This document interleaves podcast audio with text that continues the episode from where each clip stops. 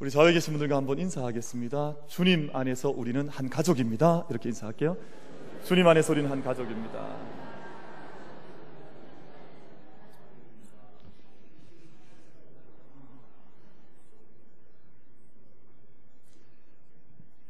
가족을 만나셨는데 별로 안 반가우신가 봐요. 우리 다시 한번 저기 인사 못 하신 식구들과 함께 좀 이래 한두 칸 떨어지신 분도 괜찮습니다. 같이 다시 한번 반갑게 주님 안에서 우린 하나입니다. 우리 손도 잡아주시고 눈빛으로 다시 한번 인사하겠습니다. 주님 안에서 우린 하나입니다.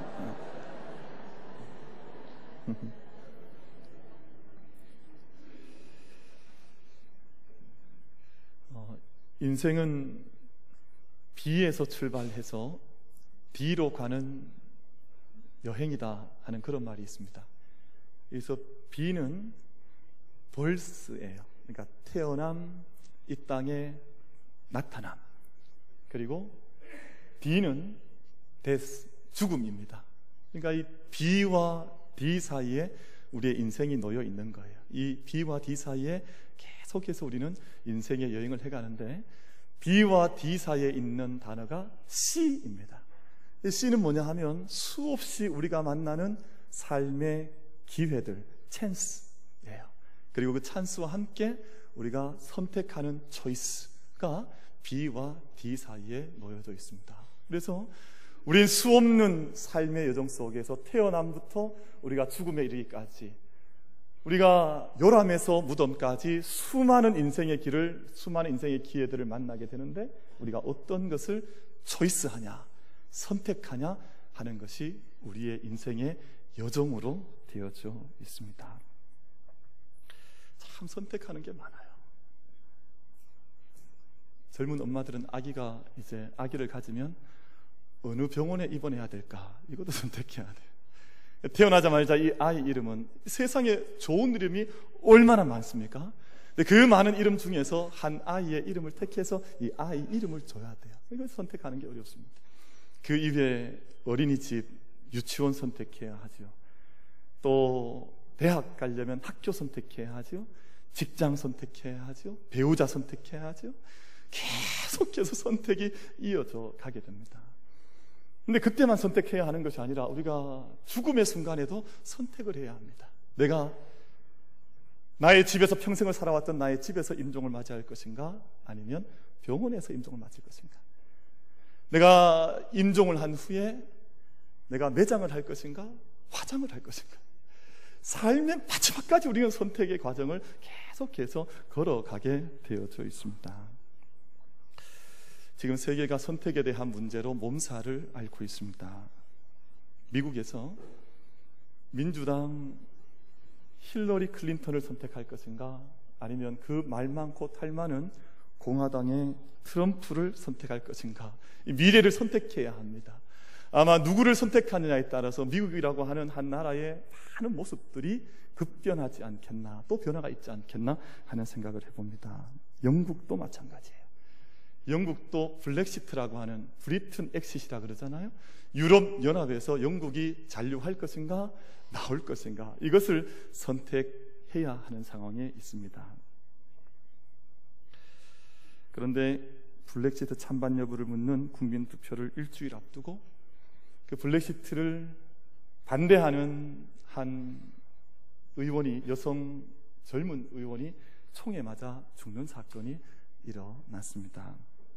무슨 이야기냐 하면 사람들이 늘 여기에 희망이 있다. 이 길이 바른 길이다. 라고 선택해 나가지만 정말 그 선택의 길이 희망되는 것은 대단히 어려운 일이고 또 어떤 사람도 그 길이 참된 희망이라고 하는 것을 확신할 수 없는 모호함 속에서 우리 인생들이 우리의 길을 걸어가고 있다 하는 것을 반증해주는 사건입니다. 미국이든 영국이든 새로운 변화의 선택에서 등장한 구호가 한 가지 있는데 우리가 먼저라는 겁니다. America first, Britain first. 마지막에 이 여성 의원을 총격했던 이 남자 테러리스트가 마지막에 외쳤던 외침이 영국이 먼저다 하고 총을 쏜 거예요.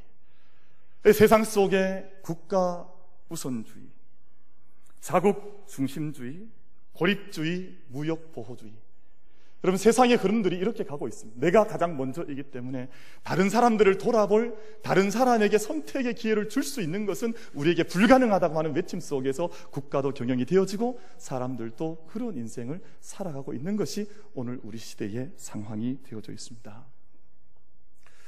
그래서 한 사람의 선택이 얼마나 중요한지 모릅니다. 한 사람의 바른 판단과 선택, 한순간의 결단. 정치인의 선택, 지도자의 선택, 아버지의 선택, 경영자들의 선택, 리더십들의 선택 뿐만 아니라 이 시간 자연인으로 예배하고 있는 저와 여러분 한 사람 한 사람의 삶의 순간 순간의 선택이 얼마나 중요하고 얼마나 크리티컬한지 얼마나 의미 있는지를 모른다 그 말입니다.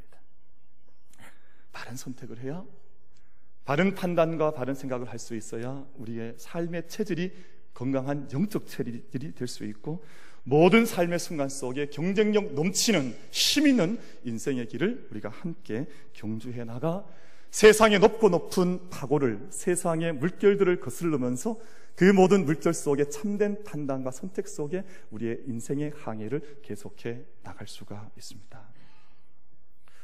오늘 본문 말씀을 보면 아브라함 물질의 풍요함 때문에 어려움에 처하게 됩니다. 이게 세상의 법칙이에요. 여러분 세상이 어렵고 힘들 때는 먹고 살 것이 없고 곤고한 너무너무 어려운 인생일 때에는 사실은 그렇게 인생이 힘들지 않습니다. 근데 축복이 쌓이고 쌓이자 많아지고 많아지자 그때 어려움이 닥쳐온 겁니다. 역설적이긴 합니다만 사람의 인생의 길이 늘 그렇습니다. 가난할 때는 형제가 형제를 서로 돕고 살지 않습니까? 그래서 형님 먼저 하십시오. 아우 먼저 하십시오. 이것을 농심이라 그러잖아요. 그래서 형님 먼저, 아우 먼저 어려울 때는 아무런 문제가 없습니다. 그런데 집안에 부가 쌓이고 부가 축적되고 좀 살만하면 그때부터 형제 사이에 부모와 자녀 사이에 그 물질의 문제 때문에 풍요함 때문에 다툼과 싸움들이 일어나기를 시작을 합니다. 근데 오늘 본문 말씀을 보면 아브라함이 이러한 때에 자기 인생의 어려움의 때에 어떤 결정, 어떤 선택을 통해서 자기의 인생길을 걸어갔는가, 믿음의 선택 속에 마주했는가 하는 것이 본문 말씀 속에 기록이 되어져 있습니다. 롯과 다툴 수밖에 없는, 조카와 함께 갈등할 수밖에 없는, 전면적으로 부딪힐 수밖에 없는 상황에서 아브라함이 어떤 최선의 길을 선택해 나갔던가. 오늘 우리가 이 말씀 잠시 들여다보면서 우리가 인생의 여정 속에 나는 어떤 선택을 해왔고 또 앞으로는 어떤 선택의 여정을 걸어가야 할 것인가 성령의 음성을 듣는 이 예배 시간 될 수 있게 되기를 주님의 이름으로 축원을 드립니다. 첫 번째는 바른 선택과 바른 판단이 너무너무 중요한데요. 국가도 그러하고 개인도 그러하고 가정도 그렇습니다. 그런데 바른 선택과 판단은 믿음 안에서 주어진다고 하는 것입니다. 기근을 피해서 애굽으로 내려갔던 아브라함과 롯이 이제 기근이 다 끝나갈 때쯤 약속의 땅 가나안으로 돌아오게 됐습니다. 그런데 하나님의 은총과 축복 때문인지 많은 상당한 부를 축적해서 상당한 재물을 얻어서 양떼와 소떼를 끌고 가나안 땅으로 돌아왔던 것 같습니다. 풍부한 재산과 함께 아브라함이 다시금 찾아왔던 땅을 오늘 본문 말씀은 베델과 아이 사이였다. 라고 가르쳐 말씀하고 있습니다. 여러분, 이 땅이 어떤 땅이냐면 베델과 아이라고 하는 것은 약속의 땅이었었는데요. 아브라함이 기근 때문에 이 땅을 떠나서 애굽으로 내려갈 때 마지막으로 하나님께 단을 쌓고 여호와의 이름을 부르고 예배하여 제사했던 것이 바로 베델과 아이 바로 그 땅이었습니다. 근데 이제 하나님의 은총 가운데 그 기근을 벗어나 약속의 땅으로 돌아오게 되었을 때 아브라함과 롯이 가장 먼저 찾아와 먼저 짐을 풀었던 것이 베델과 아이 사이에 돌아와서 다시금 그 자리에서 하나님께 단을 쌓고 여호와의 이름을 불러가며 하나님께 제사했다. 그렇게 오늘 본문은 우리에게 가르쳐 이야기해 주고 있습니다. 이 땅이 어떤 땅이냐 하면 가나안 땅 동서남북을 다 지형을 바라볼 때 가장 중심되는 땅이었습니다. 동서남북을 다 흩어 일관해 볼 때 가장 중심되는 그 위치 지정학적으로 지리적으로 가장 중심에 있던 땅, 그 땅이 바로 베델이었는데요. 우리 한번 사진으로 한번 베델이 어떤 땅인지 한번 확인해 보도록 하겠습니다. 잘 보이십니까? 네 하신 분은 시력의 축복을 받으신 분이고 지금 아무런 대답을 못 하시는 분들은 제가 죄를 짓고 있는 것 같은데 이게 좀 글씨가 작긴 합니다만 괜찮습니다. 제가 그 짜, 작은 포인트로 베델이 어딘지를 좀 가르쳐 보겠습니다. 어, 저도 안 보입니다. 여기 보이십니까? 이 전체가 지금 약속의 땅 가나안인데 이 약속의 땅 동서남북의 가장 중심에 위치하고 있는 땅이 바로 베델입니다. 그러니까 저 베델에 지금 이 애굽 땅으로 내려갔던 아브라함과 롯이 돌아와서 이 땅에 와서 하나님의 이름을 부르며 거기서 하나님께 단을 쌓고 있다. 그것이 오늘 창세기 13장의 배경이 되어져 있습니다. 무슨 뜻이겠습니까?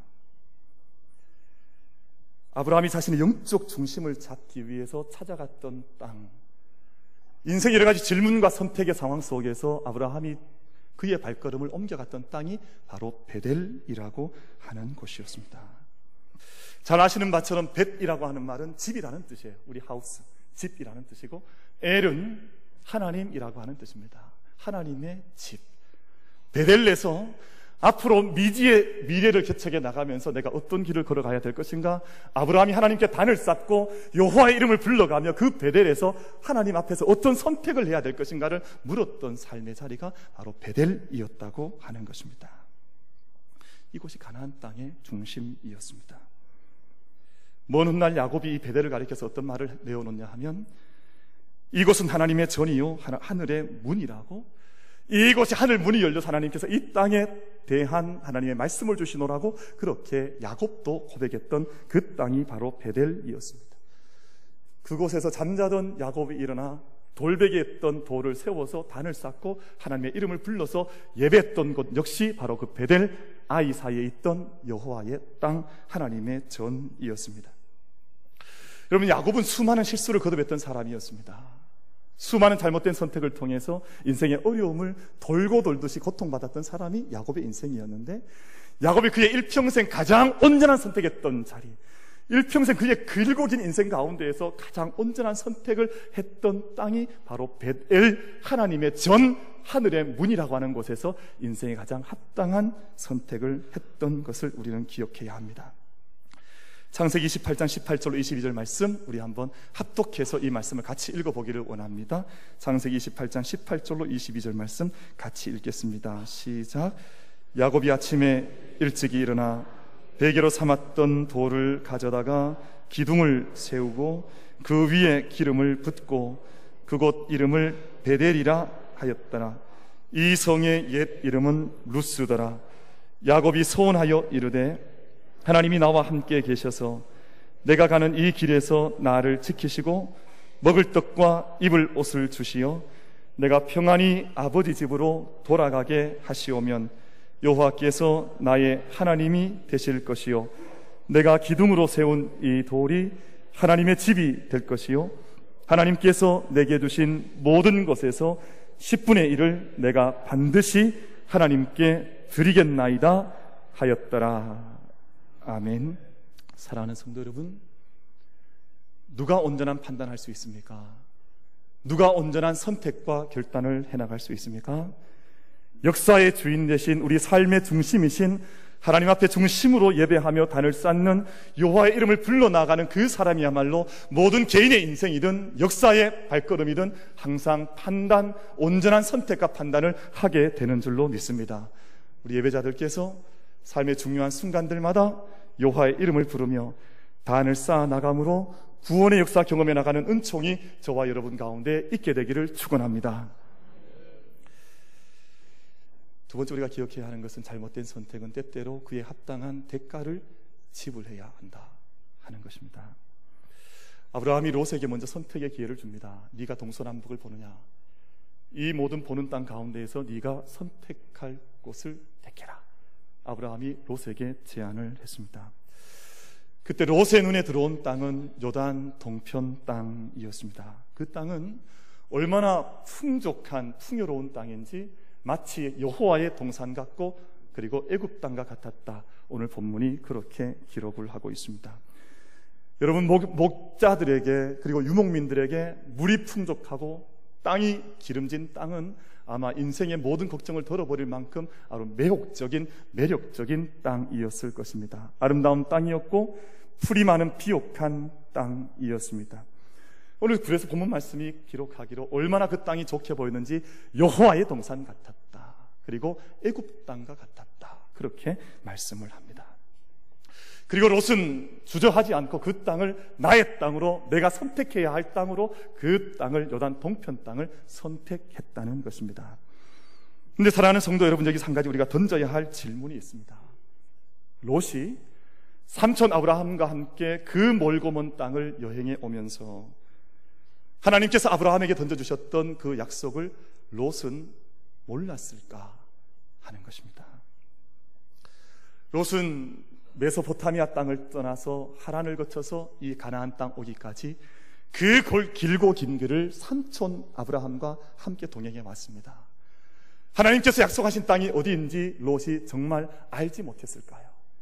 그가 약속의 땅이 바로 요단 서편 땅, 이 땅임을 알지 못해서 요단 동편 땅을 선택하였겠습니까? 그렇지 않을 것입니다. 롯도 하나님께서 말씀하신 약속의 땅이 요단 동편 저 땅이 아니라 바로 이 자리가 이곳이 하나님께서 약속하신 약속의 땅임을 롯도 알고 있었을 것입니다. 모르지 않았을 것입니다. 그런데 결국 롯이 붙들었던 땅은 약속의 땅이 여기임을 알, 알매도 불구하고 이 땅을 붙들었던 것이 아니라 그저 저의 눈에 보이는 아름답고 기름진 그 땅, 애굽 땅 같은 그 땅을 선택해서 요단강을 다시금 넘어갔다고 하는 것입니다. 여러분 우리가 지도를 보았습니다만 하나님께서 약속하신 약속의 땅은 요단강을 건너온 요단강 서편의 땅이 약속의 땅이었습니다. 그 땅이 지금은 척박한 것 같고 지금은 일할 것이 많은 것 같아도 그 땅이 하나님께서 내게 주신 우리 민족에게 주신 하나님의 약속의 땅이었다는 것을 구원의 땅, 생명의 땅이었다는 것을 롯이 정말 믿고 따라왔다면 롯은 요단 동편이 아니라 요단 서편의 그 척박한 땅을 것입니다. 그런데 롯은 그 땅을 저버리고 자기 눈에 육신의 눈에 보기 좋은 그 땅을 선택하여서 요단 땅을 건너 요단 동편으로 갔다고 말씀하고 있습니다. 요단강 서쪽이 약속의 땅이었음에도 불구하고 저는 그래서 개인적으로 우리 만민교회가 대구 서구에 있는 것이 너무나 좋습니다. 약속의 땅이 혹시 주소지가 저기 동쪽에 있는 분들 이번 주에 다 이전을 해서 이사를 해서 이쪽으로 서쪽으로 다 오시길 바랍니다. 사랑하는 성도 여러분, 롯의 인생 한번 돌아보십시오. 롯은 지금까지 아브라함과 함께 약속의 땅에 와 있을 때까지가 롯의 인생의 클라이막스였습니다. 자기 보이는 대로 선택했던 요단강 동편 땅을 선택해서 건너가기 시작했던 그때부터 13장 이후에 14장, 15장은 롯이 얼마나 인생이 추락해 가고 있는지를 묘사해주는 말씀으로 기록이 되어져 있습니다. 그의 인생이 쇠퇴하기 시작해서 끝에 가서는 딸들을 범하는 비참한 총말로 늘 언제나 약속의 백성들, 이스라엘 백성들을 대적하는 모함과 모압과 암몬 족 속의 저 시조로 롯은 이 땅 가운데 기록이 기억이 되고 있는 것입니다. 보이는 풍요 속에 영적인 눈은 멀어버렸고 보이는 것에 소망을 두었던 롯의, 롯은 참된 축복을 잃어버리고 말았습니다. 사랑 우리 만민의 모든 성도들께서 보이지 않는 영적 선택이 우리 안에 얼마나 중요하다는 것을 다시 한번 깨닫고 기억하시면서 내 눈에 보이는 대로 선택하는 것이 아니라 하나님께서 보여주시는 영적 안목으로 하나님의 선택을 감당할 수 있는 모든 예배자들이 되실 수 있게 되기를 주님의 이름으로 축원을 드리겠습니다.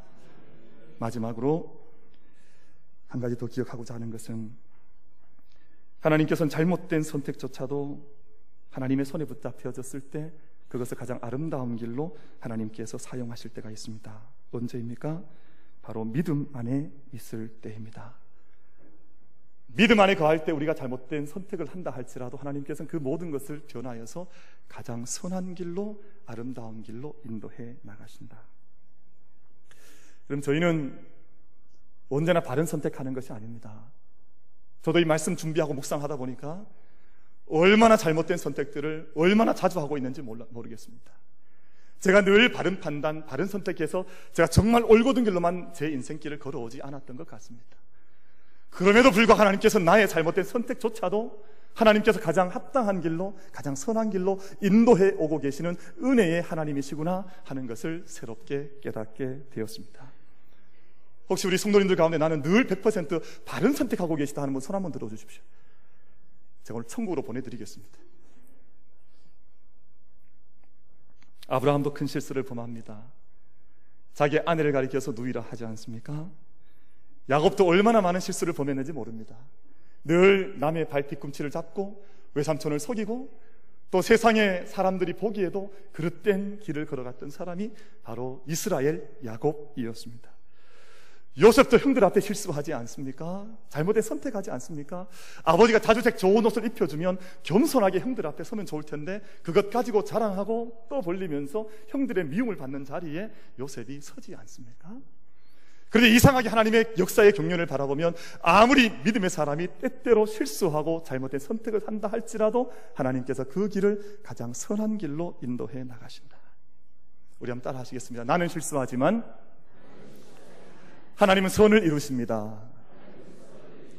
다시 한번 믿음으로 고백하겠습니다. 나는 실수하지만 하나님은 선을 이루어 가십니다. 아멘. 로마서 8장 28절 말씀을 보면 우리가 알거니와 하나님을 사랑하는 자 곧 그의 뜻대로 부르심을 입은 자들에게는 모든 것이 합력하여 선을 이룬다. 그런 모든 것이 합력하여 선을 이루는 인생을 경험하는 것이 얼마나 신비요, 얼마나 아름답고 얼마나 영광스러운지 모릅니다. 그런데 그 전제가 있는 거예요. 하나님을 사랑하는 자. 곧 그의 뜻대로 부르심을 입었다고 하는 것을 아는 믿음의 사람들에게는 모든 것이 합력하여 선을 이룬다 하신 이 말씀을 믿음으로 고백할 수 있는 저와 여러분이 되기를 간절히 바라겠습니다. 하나님께서 믿음을 가진 사람들 때때로 실수할 수 있습니다. 저희가 함께 때때는 잘못된 판단할 수 있습니다. 그러나 우리의 선하신 하나님께서 이 모든 것들을 합해서 선을 이루어 가신다고 하는 하나님의 영광을 이루어 가신다고 하는 이 믿음 속에 믿음의 길을 걸어갈 수 있는 저와 여러분이 다 될 수 있게 되기를 간절히 바라겠습니다. 하나님께서 아브라함 보시고 기뻐하신 것 한 가지가 있습니다. 바로 아브라함의 관대함과 온유함이었습니다. 삼촌이면 그 당시에 가부장적 사회에서 먼저 선택할 수 있거든요. 근데 롯에게 네가 뭐 선택하겠느냐? 그렇게 선택권을 넘겨줬습니다. 관대했고 온유했습니다. 세상이 다 자기 살겠다고 발버둥 치지 않습니까? 영국조차도 영국이 먼저다 하고 총을 쏩니다. 미국조차도 이제는 우리나라가 먼저다. 그렇게 외치고 있습니다. 사람들도 그렇습니다. 근데 아브라함은 오늘 말씀을 보면 네가 먼저 선택해라. 물론 이것은 잘 이 말씀을 연구하는 우리 성서학자들에 의하면 아브라함의 실수였다고 말해요. 왜냐하면 롯이 만약 약속의 땅 선택해버리면 아브라함은 약속의 땅 잃어버리고 요단 동편 다시 건너가야 될 형편이지 않습니까? 실수였음에도 불구하고 하나님께서 아브라함의 그 마음을 귀하게 보셨다는 것이. 세상을 위해서 먼저 선택권을 넘겨줄 수 있는 교회. 내가 비록 손해보는 것 같아도 세상을 위해서 먼저 선택하라고 우리는 낮은 곳에 있겠나라고 우리의 자리를 겸손하게 정할 수 있는 성도들과 교회를 하나님께서 귀하게 보시는 줄로 믿습니다. 제가 이번 지난 주 중에 귀한 경험 몇 가지 했습니다. 제가 지난 주에 이제 만민 온 가족 예배를 제가 함께 드렸는데 그리고 이제 포토존 밑에 이제 만들어서 사진을 많이 찍었습니다. 그래서 아마 가족들끼리 이제 또 형제들끼리 자녀들과 함께 사진을 찍어서 아마 1층에 오늘 전시가 다 되어 있는 것 같아요. 근데 그 포토존에 보면 우리는 주 안에서 한 가족입니다. 이렇게 적혀져 있거든요. 근데 지난 주 중에 제가 뭘 받는 거 하니 그 예글이나에 차를 마시러 오신 분들이 우리 교회 분들이 아니에요. 근데 그분들이 뭐 친구들끼리 뭐 이렇게 차를 마시러 와서는 다 차 마시고 난 뒤에 그 자리에 가서 포토존에서 사진을 찍더라고요. 근데 그 사진이 뭐라고 적혀 있습니까? 주 안에서 우리는 한 가족입니다. 적혀 있는 거예요. 근데 거기에서 사람들이 즐겁게 사진 찍고 하는 것을 제가 몇 차례를 목격을 했습니다. 얼마나 감사한지 모르겠어요. 사랑하는 성도 여러분, 저는 그리 믿습니다. 하나님의 증거는 우리에게 그렇게 이 시간 성령께서 말씀하신다고 믿습니다. 우리가 먼저 살겠노라고, 우리가 먼저 영광을 거머쥐겠노라고 우리의 것들을 주장하는 것이 아니라 이 전이, 이 전의 곳곳이 세상 사람들을 위한 생명의 터전 될 수 있도록 이 전을 세상 사람들이 편안하게 선택할 수 있도록 우리가 주님 앞에 그렇게 섬겨 나갈 때 주님께서 이 전을 통해 하나님의 영광을 나타내시고 구원의 역사를 이루어 가시는 줄로 믿습니다. 프랑스인이 가장 존경하는 한 인물이 있는데요. 바로 아베 피에르라고 하는 신부입니다. 이 아베라는 말은 아버지라고 하는 말이에요. 아베 피에르 신부인데 이분이 사람들을 지금도 프랑스인들은 이분을 가장 존경한다 그래요. 늘 투표하면 가장 1위에 나오는 사람이 아베 피에르 신부입니다. 근데 이분이 사람을 구분하면서 이 세상을 믿는 사람과 믿지 않는 사람으로 구분하지 않았습니다. 좀 재미있습니다만 어떻게 사람을 구분 짓는가? 홀로 만족하는 사람과 공감하는 사람. 늘 자기 만족밖에 알지 못하는 사람과 세상의 다른 사람들의 마음을 헤아릴 수 있는 공감할 수 있는 사람으로 사람의 유형을 먼저 구분을 짓습니다. 그리고 다른 사람들의 고통 앞에서 등을 돌리는 사람과 고통을 나누려는 사람으로 사람을 구분 짓습니다. 오늘 본문 속에 기록된 아브라함은 자기 자신에게 집중되었던 축복을 자기 스스로 거머쥐었던 사람이 아니라 자기 자신의 선택과 자기 자신의 결단을 타인을 위하여 열어놓을 수 있는 믿음을 가졌던 사람이었습니다. 흔히 사람들은 아브라함의 믿음을 이야기합니다만 오늘 본문 말씀에서는 자기가 먼저 선택하지 아니하고 믿음 안에서 어떤 길이 가장 귀한 선택인가 하는 것을 주님 앞에 맡겨드렸던 한 믿음의 사람을 저희가 함께 말씀을 통해 나누었습니다. 우리 만민교회와 우리 모든 예배자들께서 온전한 믿음의 온전한 선택을 통해서 모든 것을 선하게 하시고 모든 것을 아름답게 하시고 구원의 영광의 길로 인도해 나가시는 하나님의 역사와 인도하심을 늘 깊게 경험해 나갈 수 있는 은혜가 우리 모두에게 있게 되기를 주님의 이름으로 축원을 드리겠습니다.